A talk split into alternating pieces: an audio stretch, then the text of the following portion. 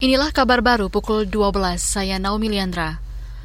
Presiden Joko Widodo meminta TNI meningkatkan profesionalitas saat menjalankan tugas-tugasnya saat memberi instruksi di upacara peringatan ke-77 Hari TNI pagi tadi.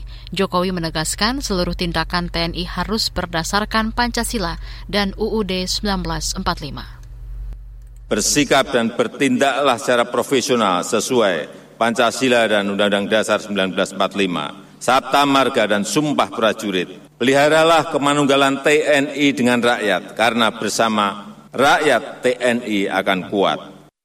Presiden Jokowi juga meminta TNI untuk melanjutkan pemenuhan kekuatan pokok minimum. Menurutnya, pembangunan kekuatan TNI juga harus selaras dengan pembangunan nasional, termasuk melanjutkan program bela negara yang disesuaikan dengan prinsip demokrasi. Tim Gabungan Independen Pencari Fakta TGIPF Tragedi Kanjuruhan membuka opsi menjatuhkan sanksi dan perombakan organisasi sepak bola imbas tragedi yang menewaskan ratusan orang usai laga Arema FC melawan Persebaya akhir pekan kemarin.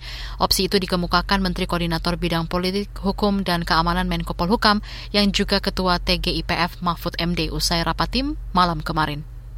Peristiwa tentang kerusuhan di pertandingan sepak bola selalu terjadi dan selalu dibentuk tim tetapi tidak pernah berubah. Sehingga akar masalahnya harus dikemukakan oleh tim ini untuk kemudian direkomendasikan apa yang harus dilakukan untuk menyelesaikan akar masalah itu. Itulah kerja tim ini termasuk nanti menjatuhkan atau merekomendasikan penjatuhan sanksi maupun perombakan organisasi. Menko Polhukam Mahfud MD menambahkan TGIPF juga akan menyarankan sinkronisasi aturan dari aturan perundang-undangan yang berlaku di Indonesia dan aturan dari Federasi Sepak Bola Dunia FIFA. Tragedi Kanjuruhan terjadi usai Arema FC kalah melawan Persebaya Sabtu akhir pekan kemarin. Seratusan orang tewas dan 300-an lainnya luka akibat tragedi itu. Kita ke berita luar negeri. Pakistan meminta bantuan internasional seperti obat-obatan dan makanan tambahan untuk pulih dari banjir.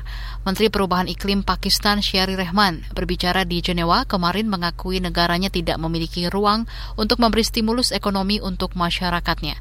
Rehman juga meminta agar negara maju mempercepat pendanaan untuk bencana akibat perubahan iklim. Sebelumnya, Perserikatan Bangsa-Bangsa PBB telah merevisi seruan kemanusiaan untuk Pakistan dari 160 juta dolar atau setara 2,4 triliun rupiah menjadi 800-an juta dolar atau setara 12,5 triliun rupiah. Revisi itu terkait ancaman penyakit dan kelaparan setelah banjir yang menenggelamkan sebagian besar Pakistan. Banjir di Pakistan menewaskan hampir 1.700 orang dan berdampak pada 33 juta warga negara itu. Saudara, demikian kabar baru KBR. Saya Naomi Liandra.